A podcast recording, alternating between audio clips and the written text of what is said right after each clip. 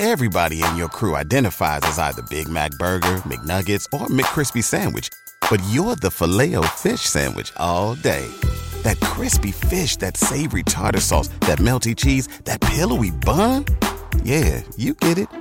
Every time. And if you love the filet of fish, right now you can catch two of the classics you love for just $6. Limited time only. Price and participation may vary. Cannot be combined with any other offer. Single item at regular price. Ba da ba ba ba.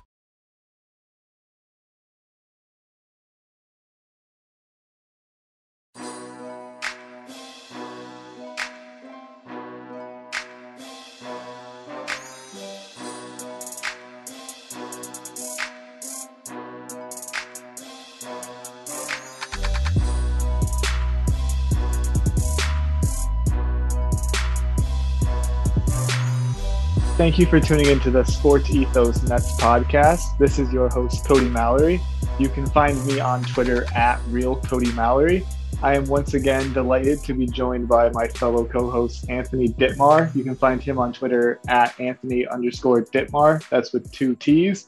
And Joe Farrow. You can find him on Twitter at Swamp Dragon Stan. Uh, how's it going, guys? What's good, man? How are you? Good, good. You guys have a good week, Thanksgiving, everything? Yeah, uh, man. It was pretty good. Pretty good. Same old, but never get tired of it. Ate a lot of food? Too much. I go to the gym tomorrow. I know, bro. Me too. It was a long week off. I was in upstate New York, so my whole routine has changed this entire week. But um, being a Nets fan, it's not always easy. It's got a lot of ups and downs, but one thing is they never lack things to talk about. So doing a podcast for them is great because you can record three times a week and you always have something to talk about with them. Hundred percent. Like always, I feel like there's news or drama or something going Right. on. I guess it comes with having stars in your team, but it's always like that. Star is a big market. I mean, last year, obviously, we weren't on this podcast. We were doing a different one, but last year was crazy. This year's been kind of simmered down since the Kyrie news. But um, before we dive into the Celtics and Suns game, I just want to take a quick look around the NBA, which with some news that could potentially affect the Nets. Um, so I kind of want to get you guys' thoughts on it. First, let's touch on Goran Dragic. Um, he is currently it was announced today by Shams that he is away from the team indefinitely. The exact quote from the Raptors GM was Goran is taking some time away from the team with our full support to manage a personal matter. He has been a complete professional in the time he has been with the Raptors. Goran has been a great mentor to our younger players and valued teammate for our veterans. He will continue to work out and stay in shape during this time. There is no definite timeline for his process, and we will advise updates as appropriate. Goran has the backing of Masai, uh, obviously Masai Ujiri, Nick, and the entire organization, and we wish him nothing but the best. So first, I want to say I hope nothing is wrong with Goran Dragic, um, anything with his family or whatever. If there is, we wish him the best. But that sounds like a statement to me for a player who will not be returning back to the Raptors. Um, he's been a lot of coaches' DNPs. He hasn't been playing much, even when he's been going into the game. Um, at this point in his career as a veteran, I think he's going to probably get bought out. What do you guys think on that? Uh, I think he's definitely get bought out, like you said. I'm not sure if he's like a trade type of piece because like in these kind of situations, you're just straight up not playing a guy. They're not. They don't really have much value to like, like warrant a trade. So it's kind of Right. like the Raptors timeline. They're definitely trying to be young, kind of like not their timeline. He's in his upper 30s. He's been with the Heat a lot in his career in the Suns. I think in terms of like if you're asking from like a Nets perspective, I think this makes sense in a world where Kyrie Irving doesn't come back because you could definitely need some more scoring off the bench. I guess he could it works either way, but definitely if Kyrie doesn't come back, so you need scoring off the bench right now. Not a lot of guys are offensive minded players in this team right now, which sounds kind of weird to say, but other than like the, the stars and like Patty and Lamarcus, I think Goran could definitely be an upgrade from the Jevon Carter minutes for sure. Anthony, we, we don't say those two words on this podcast. We addressed that last week. Man. I You just you just had to toss that name in there, huh? But Some of the Suns fans, they treat him like a god. They uh, they were commenting like, bring him back. Yeah, I saw that. That was please, please bring him back. Yeah, please take him. I'll away drive him to. Phoenix. My my roommate's going to Phoenix in two weeks. I'll I'll tell I'll tell him to go take a flight with him. Yeah, no, I think I mean when we had Keith on a couple episodes ago, we had talked about potential buyout candidates, and Goran Dragic was the first name that came to my mind, just because, like we said, Kyrie, we don't his situation's up in the air. Um, and Goran, Goran is a guy who could definitely fit very well in our offense. And you were right that that statement doesn't really sound too promising, as if he would be coming back to the team. And Anthony, how you were saying with this contract, he's making eighteen million dollars still. Like nobody's going to make be able to match eighteen million dollars with equal value to Goran Dragic without overpaying. So he's definitely a buyout candidate, and I would if he, if that does happen, I'd, I'd love to see him here. Yeah, I mean, I, I completely agree with what you guys said. Um, going back to what Anthony said about the no Kyrie, I think you get him regardless. We saw what happened last year when Kevin Durant was pretty much by himself. Obviously, you don't want to have players injured. Um, we don't want that to happen again. But I think having the insurance policy of a veteran point guard who, sure, is not the same player he once was, but he could still score as needed. He's a pretty solid shooter. Um, I mean, they would have to tell him like if Kyrie comes back, your role is obviously diminished, and he would have to be okay with that because you don't want any drama in the locker room. But I think at this point of his career, he's probably just fine going to a contender and seeing what happens. Yeah, and I mean, I don't, I don't really think he's gonna have like too big of an ego if he ends up coming here because I mean, he's getting DNPs anyway. I mean, anything right. where he contribute on a winning team is an upgrade from what he's doing right now. I saw stuff about him linked to Dallas too. I don't know why there was like a link there because maybe the Luka and KP uh, connection between like European hoops. But I did Yeah, I see that. But obviously, it's not the same kind of like win now situation to be in Brooklyn. I don't know if he'd like look for some hybrid type of spot like there where it's like they're good, but they're also like he has like promised playing time because they're obviously not as like good as the Nets. So he'd probably have more of a role. So I'm just curious to see like if, like what his like what he really wants because if he wants a bigger role, I could see him doing a move like that too. If we're being completely honest. Yeah, yeah, I agree. I think it's definitely a situation to monitor. Like I said, obviously not right now, but down the line, he could definitely benefit the Nets if he was to get bought out. Um, another name is John Wall. Yuck. So he basically leaked to the media that he didn't want to sit out. It wasn't his choice. And then he told the Rockets that he desired to play and start games with a like a maintain like a big role on the team. And the Rockets told Wall they want him to come off the bench. He responded with that he will continue to sit games. So this is a completely different situation than Goran Dragic. Um, Wall is still owed a bunch of money, and no I team believe is going to it's- trade for him. Two more I believe it's four, it's forty plus million too per year. two year. more years too. Like this year, so, next year, sure. Obviously, I mean, I think he could still be a piece that could definitely help a team, but no team is going to be able to unload enough salary to trade for that. So it's going to have to be, he's going to have to try to make it ugly as best he can Yeah. if he wants to get out of there. Kind of like James Harden did, but as opposed to getting traded, getting bought out. Yeah, and I mean when you look at it, it's it is similar to the Blake Griffin situation in a way where it's you're owed a boatload of money, and it's not that it's not the same way technically because Blake they really felt like he couldn't contribute anymore in Detroit, especially for their timeline, and John Wall kind of is the same way, but John Wall, I believe, is la- the last time he played, he still averaged 19 points and like six assists. So he John Wall could still contribute. It's just he is not a 40 million dollar player right now, and and overall, it's just like he can't start over there. Their main priority is Kevin Porter Jr. and Jalen Green, and they're both guards. So he's not he in no world should he be starting over there in that timeline that they have going on. So it's just it's he's definitely going to end up being bought out, and it's going to suck with the cap situation for the Rockets when they do have to pull the trigger on that because it's it it really is just unfortunate. They're going to just be paying out paying out money to John Wall with him not being on the team and not being the player that they thought they were going to get. So he, he he will definitely be bought out, and that's a situation to monitor for sure. I definitely wouldn't mind John Wall here at all. Laughs Yeah, and just- Jared Williams. Just to quickly go on what Joe said, uh, last year in the 20, 2020 2021 season for the Rockets, in 40 games, he averaged 20.6 points per game and 6.9 assists per game. So close. So he's he's still, and uh, he that was over a steal and close to a block a game. So he still could be a competitive player and definitely help a competing team. so Uh, if he gets bought out, he's uh, averaging James. Dragic. He's a, he averaged James Harden stats from this year. oh, Oh, wow. oh wow. Ah, I was it is hoping the same. It's the same there, but- numbers. It's the same numbers. He's Uh, even shooting 40% from the field last year, and that's a Harden shooting this year. So they're pretty damn close. The only difference Yeah. is Wall Wall isn't averaging the five turnovers that Harden is, but we'll get to Harden later. Wow, wow, wow. That's a little toxic.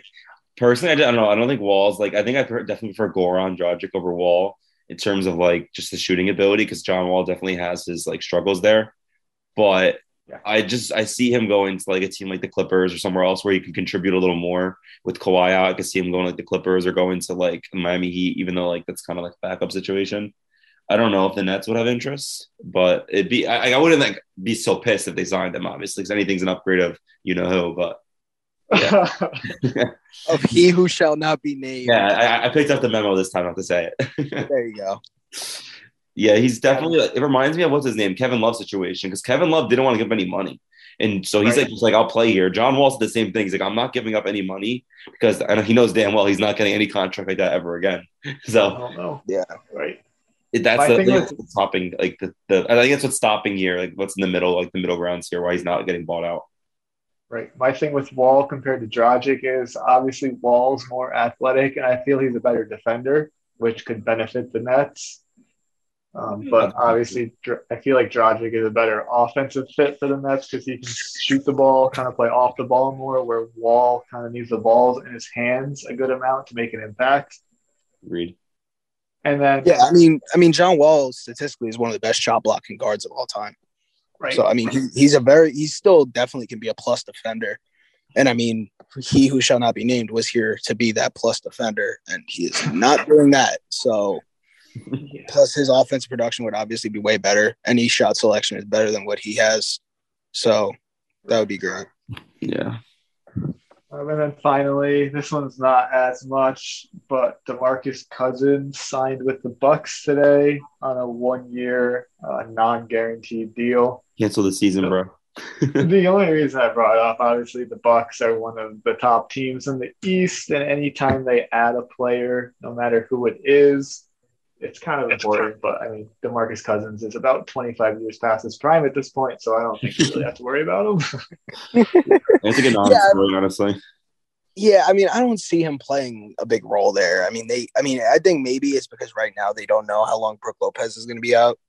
right? But uh, and uh, honestly, I haven't kept up too much with the Bucks, so I don't know if he's back already. But I know he was out for a little bit. But that kind of replaces that floor spacing five role if Brook is out for an extended period of time for them, along with Bobby Portis playing that five spot. So I, it makes sense. But more towards later in the year, I could even see him getting cut again, or or uh, just not really playing much at all.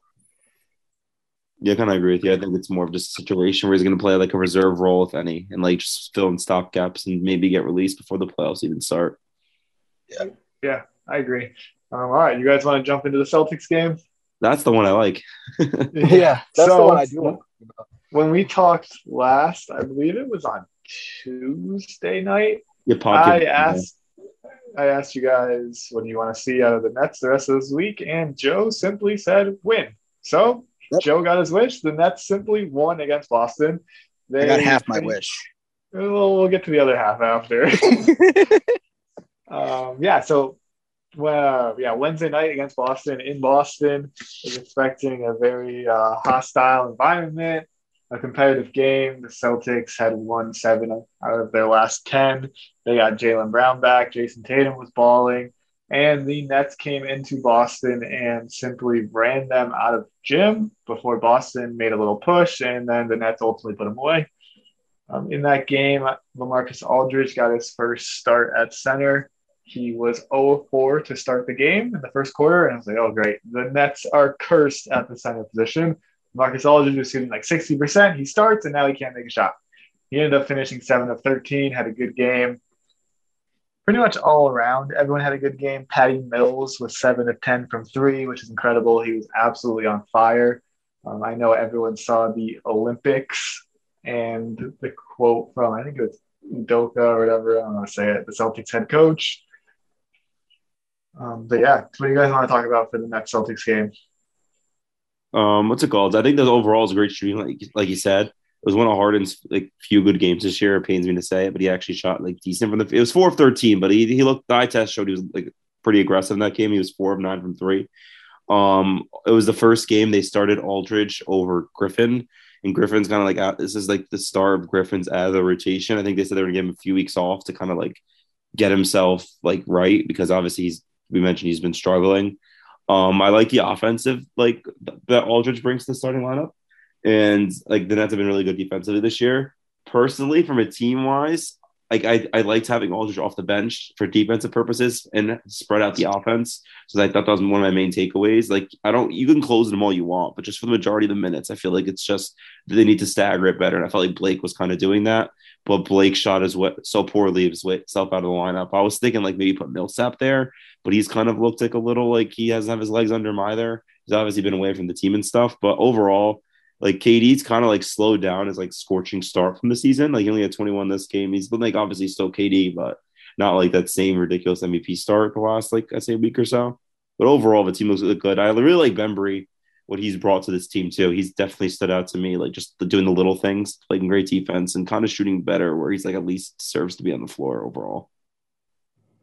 Yeah, I mean, uh, the Celtics game was a great game for Patty Mills. He uh, he was on fire. He went seven of ten from three.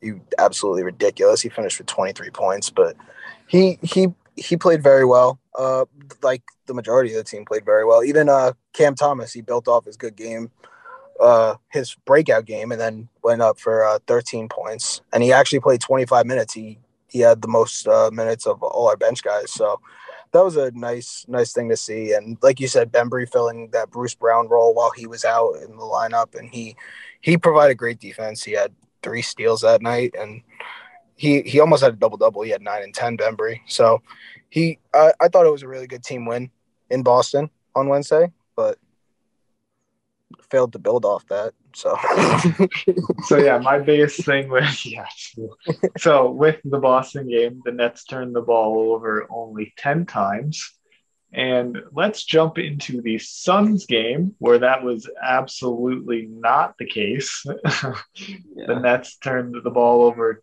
double the amount, ten times. They came out slow. They were sloppy. They were lethargic. They had no energy. And you can't do that against a Suns team that had won 15 games in a row coming into the game. Um, I thought in the beginning, when the game got away from them, Steve Nash didn't call a timeout. It had to get down to a media timeout, which I did not like. Um, James Harden was obviously very, very poor that game. He had seven turnovers, shot four of 15. Everyone's saying, oh, he had a triple double. I don't care. It was a Russell Westbrook triple double. It meant nothing. Meant I was going to say nothing. that. I, I, yeah, KD took 28 shots, made 13 of them. He was KD. He dropped 39 points. He played 45 minutes, did not sit at all in the second vibes. half. So, like, I obviously you don't want to see that from KD in a November basketball game. But Steve Nash was trying to win the game, which you got to respect. They came back a little bit in the fourth quarter, but it was just too little, too late, and they ended up falling 113 to 107. And the Suns got their 16th win in a row. Uh, yeah. Um, that game was like for the most part ugly. They ended the first half really well. They had like a 15-0 run, but kind of ruined it by giving up a five nothing CP3 run. Obviously, they were due to give up a shot or something, but I like to end the half a little better than that because it, it, got it down to 10, which was like def- definitely doable. But they play themselves right back into like Phoenix's uh, defensive trapping the Suns like capitalize on every little mistake you make. Like if your pass is like slightly poor, like it's a turnover and two points. Like Mikal Bridges is athletic, is athletic freak. Chris Paul finds every hole in the defense. Devin Booker was hitting all his shots. He had like 16 in the first quarter. Um, the what stuck out to me was again was Aldridge looked. I think there was like five straight possessions where Aldridge kept getting switched onto Booker, and that was the exact reason why he wasn't in the starting lineup like initially to start this year and he kind of was getting exposed in that regards. And it's definitely a liability in terms of how slow he is, and he can't keep up with the guards, or something Blake kind of like did well with. Um, KD definitely had a great game. He had to play the last 33 minutes. You don't want to see what he did against the Bucks, like in the playoffs, like that kind of minutes. Like, definitely don't want that in November. We still got like six months, seven months, hopefully, to go. And Harden's struggles are starting to concern me a little more. The first few weeks, I understood calf injury. I mean, not the calf, the hamstring injury like the new rule change, obviously that affects his game, but just like his overall aggression, like no driving to the rim. It's like settling for that fadeaway three, like kind of trying to get a foul, but also like he's not. He would.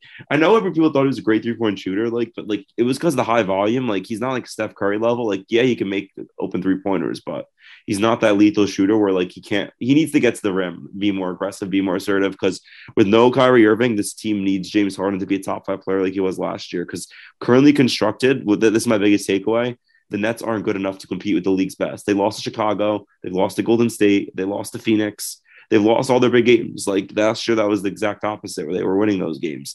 And obviously, that like Harden's taking a step back, but this definitely it's starting to concern me now. We're a month into the season. Like Harden needs to get his stuff together, to be quite honest. Because I know a lot of people are defending him. A lot of the Harden stands on Twitter who aren't actually Nets fans they it just, it just seems like like you need to be critical of your players. You need to be critical, and it really pissed me off how bad he's been playing because he needs to like he's the he's a top five player in the world before we got him. So let's start seeing that. You know. Yeah, I mean, like like we were saying about the turnovers in in this game compared to the Boston game. Then it's finished with 20 turnovers, and Anthony, you brought up Mikal Bridges. He himself had seven steals. Jesus. Like absolutely ridiculous. Helped me out big time fantasy wise, but you know, I, I didn't I, I, didn't like to see that against my Nets. Um, but yeah, I mean, like it, it is concerning now about how we're playing against these great teams. Guys, we should be in the same echelon as these guys, and how we play against them, it doesn't look like we are at all. I mean, all things considered, we are still the number one seed in the East, and it's insane to say that considering considering how some of these guys have been playing, but they definitely got to turn it up a notch. It's it's getting quite frustrating. It really is. Yeah, so back to the turnovers. The Nets lost the game by six, and Phoenix had 20 points off turnovers. Oh, look at that. So I mean that's that's the game right there. If you take care of the ball, um, Phoenix ended up taking eight more field goals than the Nets. Some of those Harden only, passes just look lazy too. Like I'm sorry, right. they just look a little lazy. I agree. Yeah. Um, the, Net, the Nets only took 23 threes. I think they're averaging close to 40 threes a game. So that's just showing you that they're not getting as many shots up. They shot 50% from the field and they lost the game. Yeah, I mean, and you guys know, I, I like to be a little a little blunt when I say certain things. So just like midway, midway through the second quarter, I had tweeted, I had tagged the Nets and I said, "Hey, you're not supposed to give the ball to the other team," and they didn't listen and uh, they, they they ended up losing because of all those turnovers. So maybe they should like listen to us, and maybe they'll fare they'll fare a little better. That, that's not a bad idea. They got to listen to this uh, Sports Ethos Nets pod. exactly. exactly. Before we jump more into players, let's just do a quick rundown of the standings. Obviously, I think it was Joe who just said the Nets are still in first in the East, which is pretty yeah. shocking. Yeah, got a full game lead still, surprisingly. Yeah full game lead over Miami and Washington. And I mean, if you look at the standings, two through seven is decided within two games. So obviously, we're still early into the season, but there is a huge cluster of teams that are right around 500, a couple games above 500, and then the Nets are eight games above 500. East is very good this year. Like I know, like a lot of those records are like close, but it's because everyone's playing each other competitively. Like I'm keep it completely honest. Before the Cavaliers had a lot of injuries because now I'm kind of taken out of that tier. Like the, the Cavs, Magic, and Pistons are really the only teams in the East where like they have no chance to making at least the play. And I think everyone else is like in a competitive level where like they have a legit like threat to make the playoffs. If we're being completely honest, I agree. Completely agree. Insane. The East is right. traditionally a laughing stock we uh, touched about James Harden a little bit, but I want to go in depth on James Harden. It is the biggest discussion right now in Nets land, I guess. Nets Twitter, wherever you talk about the Nets, read about the Nets. World. World, sure, whatever you want to call it. I think it's past the Kyrie Irving thing. Just how concerned is everyone about James Harden? Before you guys answer your level of concern, I just want to give a couple stats that I have um, first, he said in the press conference yesterday, yeah, yesterday, that deciding between scoring and playmaking has been a struggle for him, and he's not sure which to do what at what time. Which, coming from a veteran who's been in the league, dominated the league, obviously you don't want to hear that coming from him. Um, his getting to the rim percentile, I saw a stat that had like his getting to the rim, his finishing at the rim, his overall finishing. So his getting to the rim percentile is 82%. It's been between 97 and 97 or 97 and 99% since 2014. His finishing at the rim percentile was is 45%. You, I didn't say that wrong. 45%. It was oh. above 93% the last two years. And his overall finishing talent percentile is 70%. And he's been above 98% the last five years. Jeez. So some of the some of the finishing I attribute to he's getting fouled and they're not calling it. They changed rules, whatever you want to call it.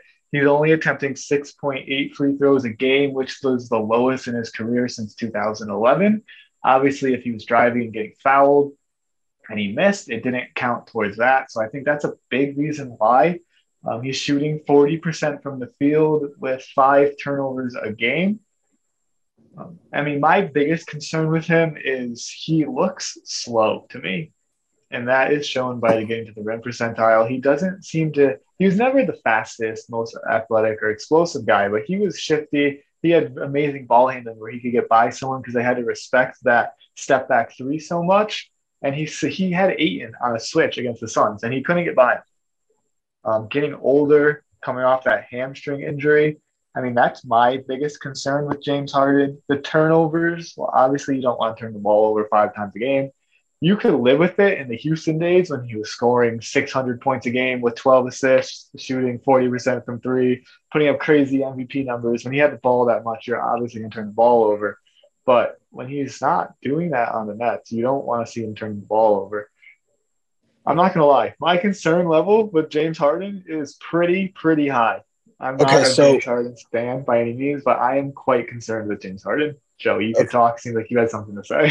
yeah, I just wanted to say we'll all go through and we'll go through one to scale one to ten. What's your level of concern? So, Cody, since you had your spiel, what what's out of one to ten? I'm like at a seven right now. I'm gonna be honest. It's pretty. It's it's getting concerning for me. It's it's remind. I don't want to say it, but it's reminding me of Deron Williams. I don't want to say it, oh. but I have to. Oh, okay. That hurt. That hurt. That, that, right. that, you unlocked pain that's been put, stored away for years. I didn't want to say it, but that's just that's all I can think of when I watch him play. Is he looks slow? He can't get by anyone. He looks out of shape. He can't make jump shots anymore, and he's turning the ball over. Who do I think of? Deron Williams. So uh, I just gotta say it. All right, all right, Anthony, you go ahead and give. What's your level one to ten, and then give your reasoning. Okay, so this has this scares me. Okay, I actually, give a number first. I'm an eight and short term wise, it scares me because like obviously I want to win a championship this year. Long term wise, now if you look at it, you're if you you obviously have to pay him if he wants to stay, which he says he does. And if you don't have a Kyrie Irving and now you have a James Harden that's like this, does that make KD think about stuff? Like I know he signed the extension, but you know that today's NBA, so it does concern me in that level. Like I think it all take care of itself in terms of both the situations. I'm hoping that's not the case of Harden, but it's definitely concerning because it's been a month now, and they definitely need him to step up because the Kyrie Irving situation is so unclear, and he the Nets obviously need Harden to be James Harden to get where they want to be. So it's definitely the, the, way he looks at there, just the eye test, does not look the same. It's definitely a problem. No, hundred percent. It's like it's it's getting to very concerning levels. I'm hoping there's just like like a crazy stretch where he just like makes us forget about this. Is what I'm hoping. Yeah. So I mean, exactly what you just said makes me only give this situation like a four. I I'm not I am concerned. Don't get me wrong. I am concerned because what he's been doing has been a travesty to the James Harden that we all thought we had. Um but when you watch James Harden's games, it's like he'll have one game where he looks like he's back, and then he'll have one game. The next game, he'll have like nine turnovers and shoot four for 15 and it's just like, and it's like that's the reality of the James Harden that we're watching right now. But it's like those games where he does look like himself. It's like those give me a lot of hope right now because the thing is, he he's slowly starting to realize what these refs are going to call. And that's that's really what's been determining his play. It's like and his turnovers are up because they knew if they reach at any point on James Harden, he is so shifty the past few years that they were going to get a reach in call. Now these guys have no issue just throwing their hands all over James Harden, and it leads to them poking the ball away. And it's just like, regardless of the calls at the rim, it's that's where all the turnovers are from. It's like there's they have no fear whatsoever going and trying to pick James Harden's pocket because of the new changes. At the rim, it's a different story. They're the refs themselves are still trying to figure out what's a foul and what's not, and what's not a foul. And that's that's the thing. Once everything is once everybody's on the same page, like halfway through the season, it's going to be. I think James Harden's going to be able to figure himself out and get back to the caliber that he was, and that's that's why I'm only at like a four right now. If this keeps up towards halfway through the season, I'll probably shoot up to where you guys are at about like a seven or eight. But for right now, I'm not. I'm still not that concerned. Yeah, I mean, I hope you're right. I, I want to say, I know I just kind of bashed James Harden pretty bad. I just compared him to D Will. The that might be a more forbidden name than the other name we're not allowed That's to say. the forbidden name of the Brooklyn Nets. While we're while we're on the topic, we think D Will's knocking out Frank Gore now. Uh, I have no clue. I'm- honestly. I'm gonna say yes, but I'm giving no explanation why. I'm just gonna say yes. I hope he loses just for us Nets fans. yeah, just he just, screwed just so we can claim Nets legend on and off the court, we could uh we're gonna say yes on that one. It'd be more production he gave us the last few years of his contract. Yeah, True. yeah. Jeez. Um, so back to Harden. Like I said, I was just pretty tough on him.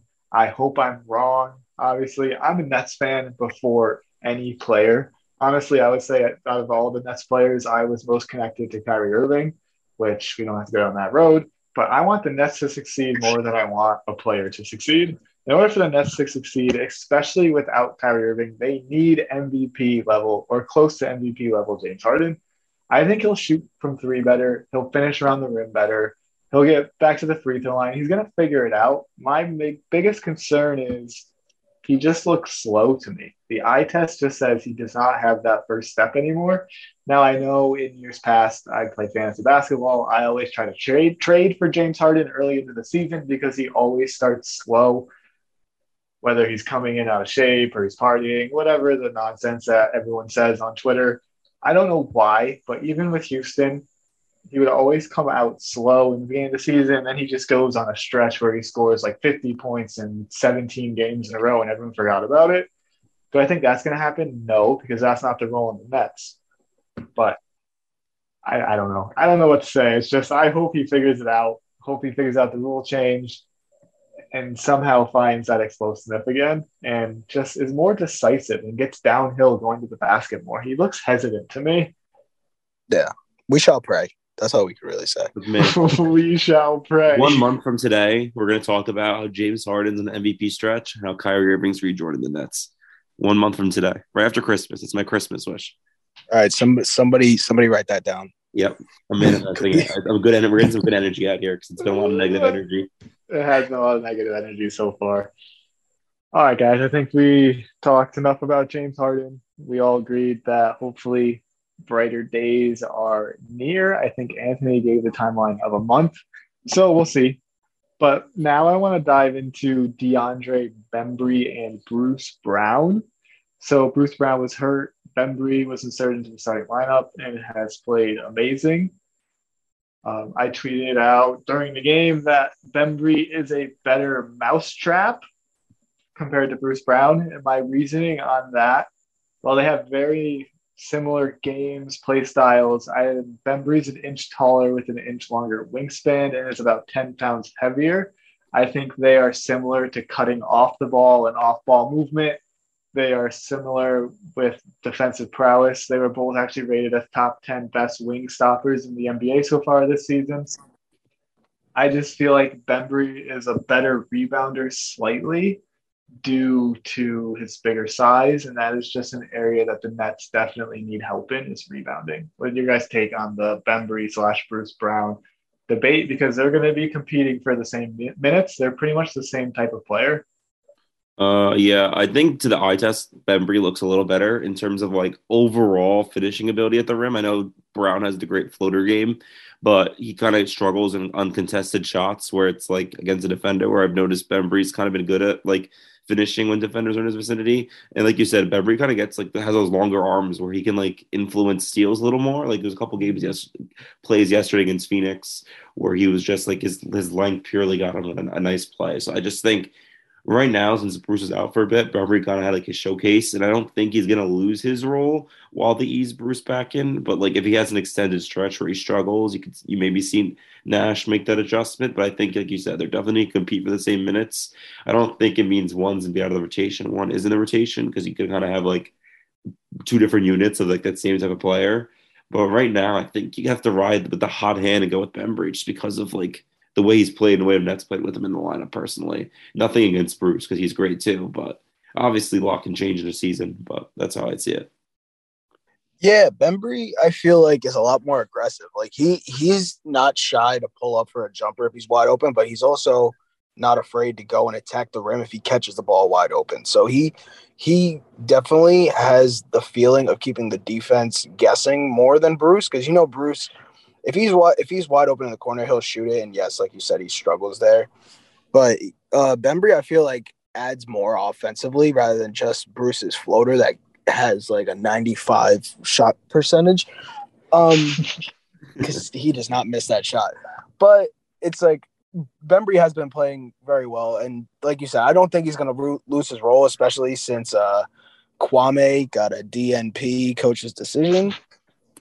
so I feel like, I mean, I don't know. I feel like Blake ends up back in the rotation, but Brem- Bembry seems to have solidified a role for himself, at least for now.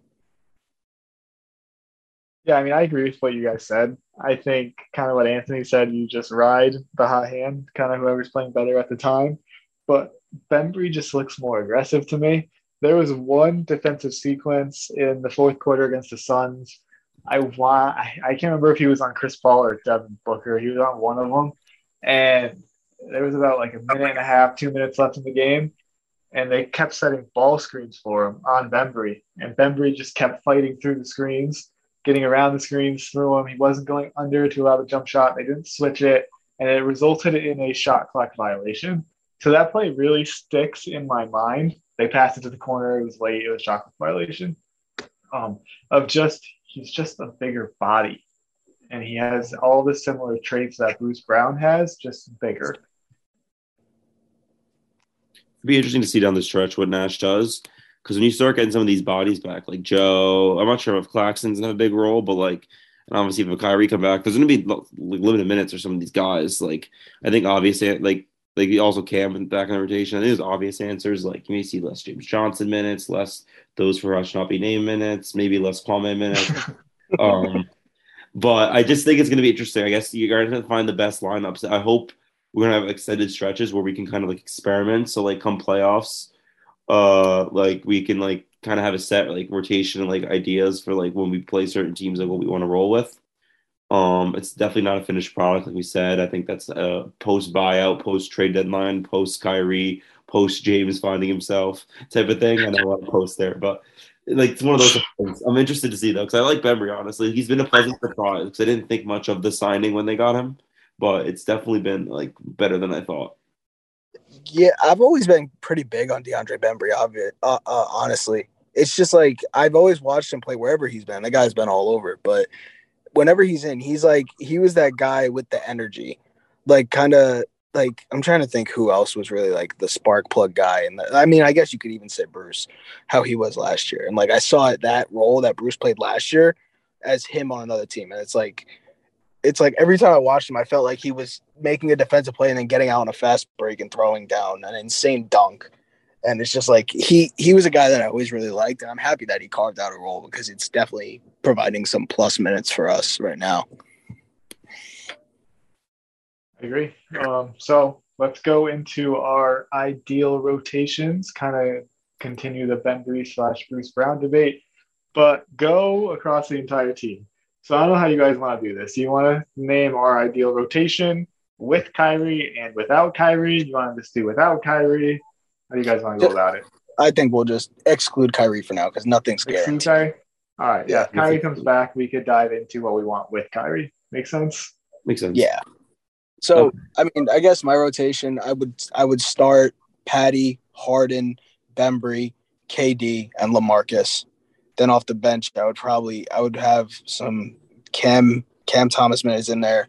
Obviously Bruce, obviously Joe, and then just pick your poison with Blake and Paul Millsap, and then Clax if healthy. It's Whoa. I mean, Joe making the hot take. Joe Harris is no longer a starter for the Brooklyn Nets. Is that what I'm hearing?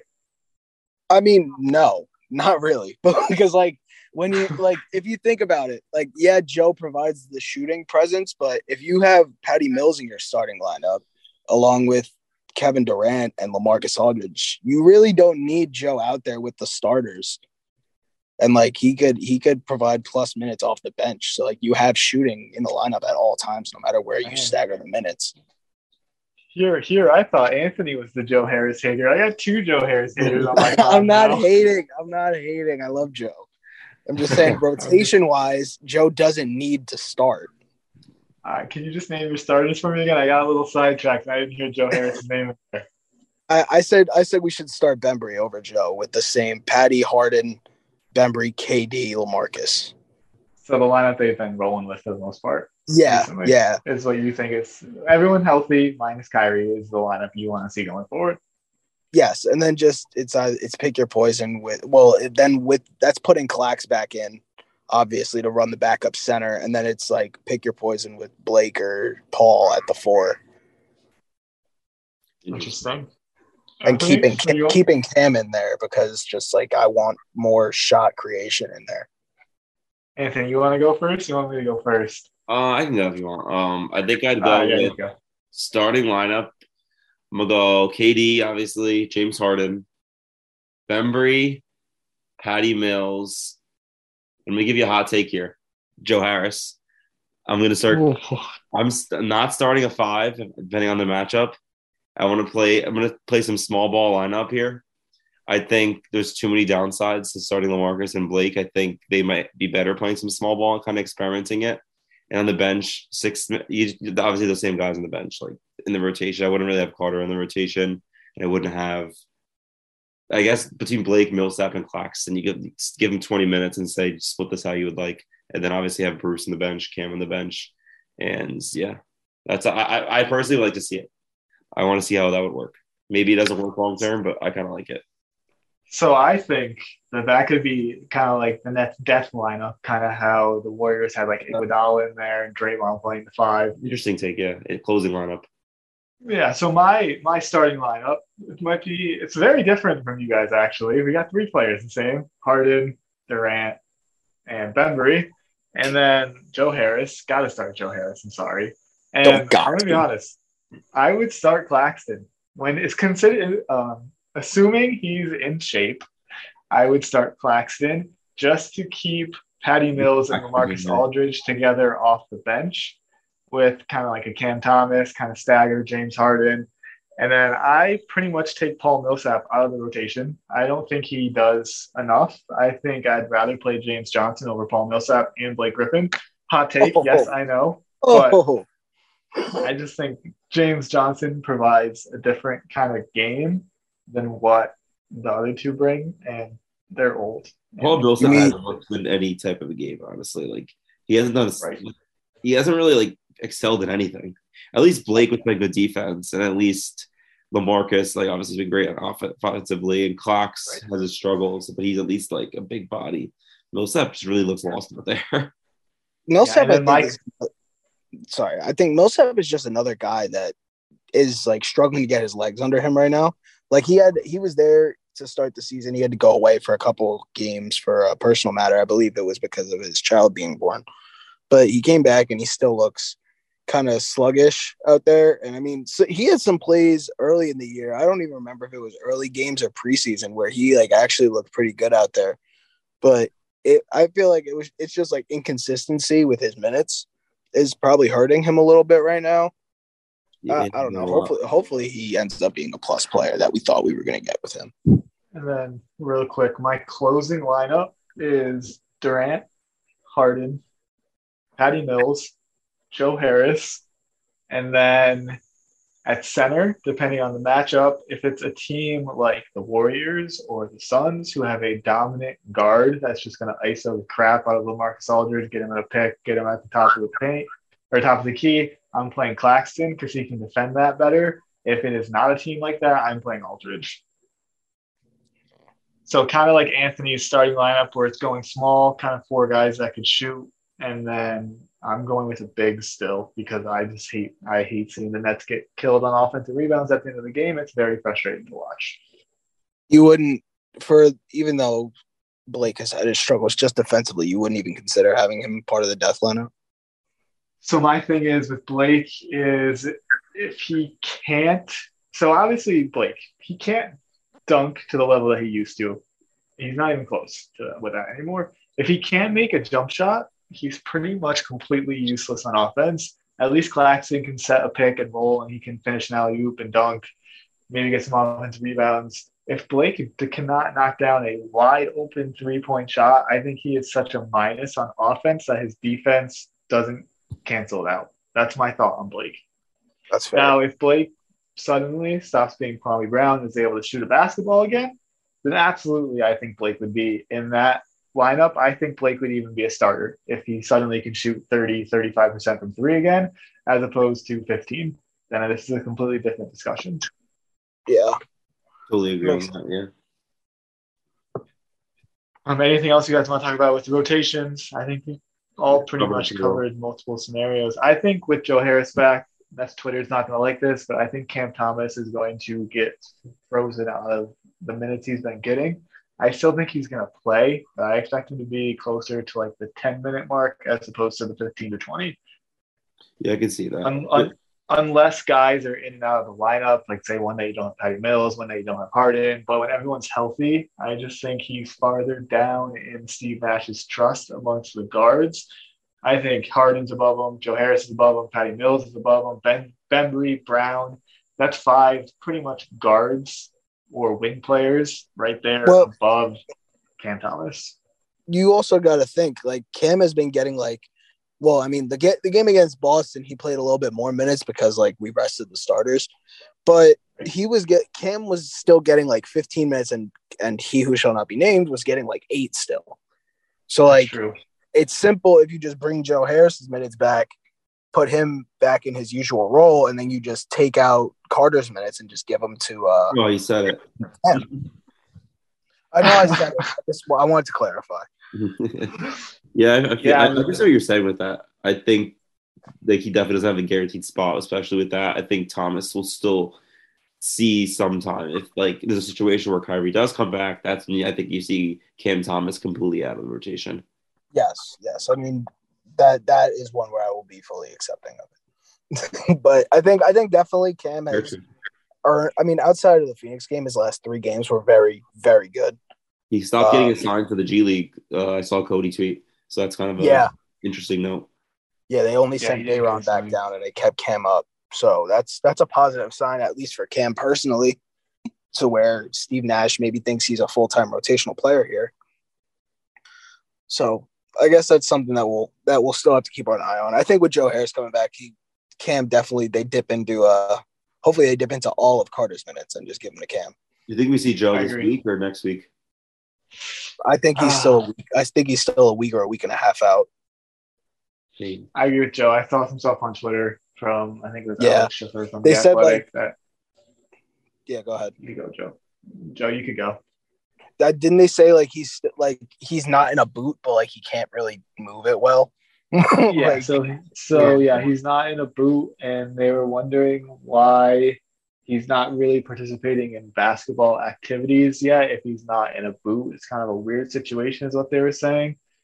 But they were saying that they think he's still at least a week away. yeah, So what's And- with that? and- this and no, oh, hold on. With knowing the Nets, like he's definitely, I could see him being out another two weeks, just because. Like, I mean, if he's another week out, I could see them still holding him out for an additional two games just to make sure he's right. Steve Nash and his ramp ups are no joke. So I was gonna say if he hasn't started doing basketball activities yet, you got to throw in a four month ramp up. We'll be lucky to be back by the second round of the playoffs. yeah. But yeah, no, I think they're gonna be cautious. That's just what the Nets do. Look at Claxton. He's just been conditioning. He's not even hurt. He's just been conditioning for what feels like three years, and he still hasn't come back. So It's been a while. Uh, Claxton, Claxton will condition for three months to play two games and then condition for another three months. Claxton will condition three months, play two games, look really well, and then get traded for Myles Turner or something like that. I'll take that. But all right, guys, let's jump into the games this upcoming week. So the Nets play three games this week. Tuesday is against that other team from New York in Brooklyn. Um, that other team is a very average basketball team. They're 11 and 9 on the year. They're 5 and 5 in their last 10. Um, so, I mean, any game against that team, whether it's in Brooklyn or Madison Square Garden, it's going to be a fun atmosphere. It's a fun game. It's kind of like a little city rivalry. Um, so I'm really looking forward to that game. And then Friday, we got the Timberwolves in Brooklyn. Um, D'Angelo Russell makes his return. He's been absolutely balling. The Man, Wolves are. Scorching hot, D-Lo. This his first Like- game playing though. Wasn't he injured last time? Uh, I believe we were supposed to play him when the the Warriors were coming to town, and they traded him like two games before. So he hasn't played in Brooklyn yet, right? I don't think so. Interesting. Yeah, that just it's been, it's been so long. It's like wild to like not see him. I know. And then he's and then he's been hurt like a lot. So I mean, again, I, I'm happy to see him healthy. And he's Or is he a tribute video too? Then I guess yeah, he he probably will. Was- we got a Spencer one before we got a D'Lo. one. So they're giving tribute videos to everyone now. Freaking Patrick D'Lo Beverley deserves one. Alex Alex Caruso got no no no. I'm saying like if they, uh, Patrick Beverley and Alex Caruso are getting one, D'Lo definitely better get one. Play the Hawks. You better get a TLC one. Stop it. No. Just stop it. had a- did you see what they said about Patrick Beverley's uh, tribute video? There wasn't even like a basketball highlight in it. It was all just like him, like it was him like hugging people, like hugging his teammates and giving high fives and stuff. It was so funny. Running around the court screaming. That seems like Yeah. Beverley. That's pretty much all he does. But I mean, It the was- are no joke. They used to be kind of like the laughing stock of the league, but they're seven and three in their last ten with D'Lo, Towns, and Anthony Anthony Edwards. They're they're They're definitely not a team to take lightly. That's They should be that's that's a team I should can be- see taking an L too. I'm not gonna lie. up and coming team. And then unfortunately on Saturday, we have a back to back against the Bulls, who are 13 and 8. They're five uh, five and five in their last 10. They're part of that huge jumble in the East between two and six. Um, one quick thing on the Bulls on Saturday night, I was watching NBA TV and they did a quick little jump in on Bulls Heat. And the Miami Heat in the fourth quarter threw a very aggressive 3 2 zone at the Bulls, and it worked wonders. For some reason, they weren't attacking the middle of the floor. They were just pulling up from threes from like five feet behind the three point line. Zach LaVine. Um, so I, I- I hope Steve Nash throws that at them randomly throughout the game, but I don't know. What's Steve Nash? So who knows what they'll do? But I, it, That's what I was- it just that's works. That's what I was. That's what I was gonna say. Steve Nash doesn't doesn't probably doesn't understand how to teach his guys run the three two zone. it was like a very National there. aggressive 3 2, kind of like extended. I, bro, Yeah. I need to get out the scouting report. It's all I can tell from this, but This is, this is gonna be an, as potential to be an ugly week. I'm not gonna lie. It's yeah, like yeah, it, it can be really bad because obviously if you lose Tuesday, like you're gonna hear like all the chirping and stuff. But then Friday, Saturday, I don't know if they're how they're gonna stagger the back to back rests because you already know they're not gonna play the full group both nights, and it sucks. that They're both against pretty good teams. It's not like you have like in Orlando where you can kind of like bench a KD. I expect. I think if like depending how the week goes, I think KD may play both of these just because they're like big games and like they kind of need them. But I can definitely see them staggering Aldridge. I would say Blake too, but he's not really in the rotation to rest, so that's not really like. Well, well, speak, Blake- speak, speaking of Blake and Lamarcus, I think, I think they're gonna run um, Aldridge on on the first game of the back to back, and Blake is gonna play the second game. Just because I feel I feel like Blake against Vucevic, and then uh, Aldridge against Cat is probably the better matchup wise, but I, I don't know. I feel I feel like that might be something that they do, but you think I- KD plays I- both? Uh, I don't think so. Uh, I feel like one of them, like I feel like Aldridge is gonna have to rest one of them. No KD, I'm saying. KD, I think, like you said, I think it's based on what happens Tuesday. But overall, I I envision us. I hate to say it. I think we're going one and two this week. Yikes! That was gonna be my next question. What's your record projection before uh, prediction? Before I give mine, I just want to say I don't really think the Nets have been too cautious at all this year on the minutes and playing back to backs. So I would pretty much be pretty shocked if the Nets rest too many players between Friday and Saturday, especially because they only play three games this week. They kind of have two games off before, and then they're off Sunday. I don't know if they play the following Monday off the top of my head. I don't know if anyone has a schedule in front of them. Yeah, Oh, they- have one game in a six day span. You think about it, because between Sunday and no five four days, like you know what I'm saying, like between Sunday and um Thursday, they have one game. So right, not bad. Like, So yeah, after- that's- after Saturday, we don't play again until Tuesday. Yeah, so I wouldn't be surprised if they play both ends of the back to back because they're going to have two games off on each side of it. So that makes sense. Yeah. it would it wouldn't surprise me. Um, so Joe is predicting a one and two week. That's very far from your just win of last week. Anthony, Hey, what are you like I said. I like I like to be blunt about it. I like to be. bl- I'm going to be honest. Uh, I'm gonna say we go. Unfortunately, I'm gonna go with one and two. Also, I think oh I, boy, think- I think we're gonna only win our game this week against the Timberwolves. I think we're gonna lose to the Knicks and Bulls. oh, Jeez, Yeah, I mean, I me. I think I think we're going to handle the Knicks. I don't know about. uh I think the back to back is where we're going to see the struggle. Anthony's got me getting bing bogged by Knicks fan all Tuesday night and Wednesday. I mean, bro, like I I am well known for going back and forth with Knicks fans. Just as fun. Like I think it's enjoyable to mess with them. They get all butt hurt. So I don't want to get big bogged. Like I don't want that. we swept them last year, so I feel like we're due for a loss. I don't know why. I just I just feel it. Not because like there's any like glaring reason why. They're actually very injured right now. I think last game yesterday they didn't have Kemba Walker, Derrick Rose, Nerlens Noel, Taj Gibson. They kind of were down like Right. two point guards, two Oh, so they, didn't, they didn't have the prime the the prime 2010 Bulls. Well, quick, yeah, Quickley was playing really well. He's been playing great, good for them, and Toppin's actually been pretty good too. So I, I, I so- for those guys. I'm predicting two and one. It's not very often that I'm the most optimistic amongst the three of us. That doesn't usually happen. So this is kind just of weird. I'm not used to it. I, I wanted to go three and oh, zero because you guys are saying one and two. I had to balance it out, but I'm going to be realistic. I'll stick with two and one. I think we're going to blow out the Knicks. Absolute blowout. Going to destroy them. Big bounce back. I think Harden's going to drop 40 points. I'm calling that right now. 40 game for Harden on Tuesday.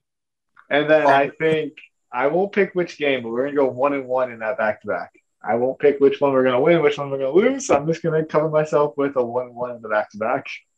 So for for Harden's 40 point game, is he shooting what 13 for 48 or No, bro, he's 35 free 20 throws. He's, Yeah, he's 35 taking free 20, throws. 20 free throws.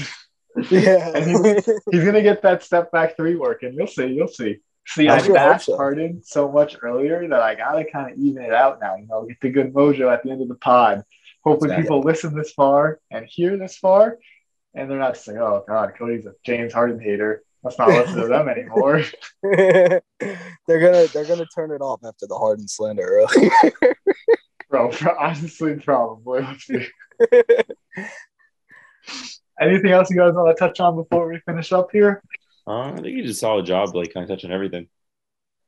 yeah, I mean, I think the only thing I wanted to say is I kind of wanted to introduce something new to the pod. If you would have my attention, Anthony. That's good. I think I think if people are listening this far, they might as well leave us a review, and then once they do that, we'll read one out at the end of each pod. That's pretty dope. I'm down for that. I agree. And also, if you ever have any questions you want us to ever answer regarding anything Nets, NBA, basketball, your life, just drop it on one of our Twitters, and I'd be well, we'd be more than happy to talk about it.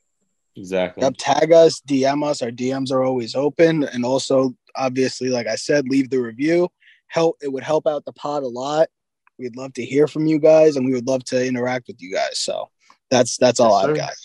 So going on to that, thank you guys for tuning into the Sports Ethos Nets podcast.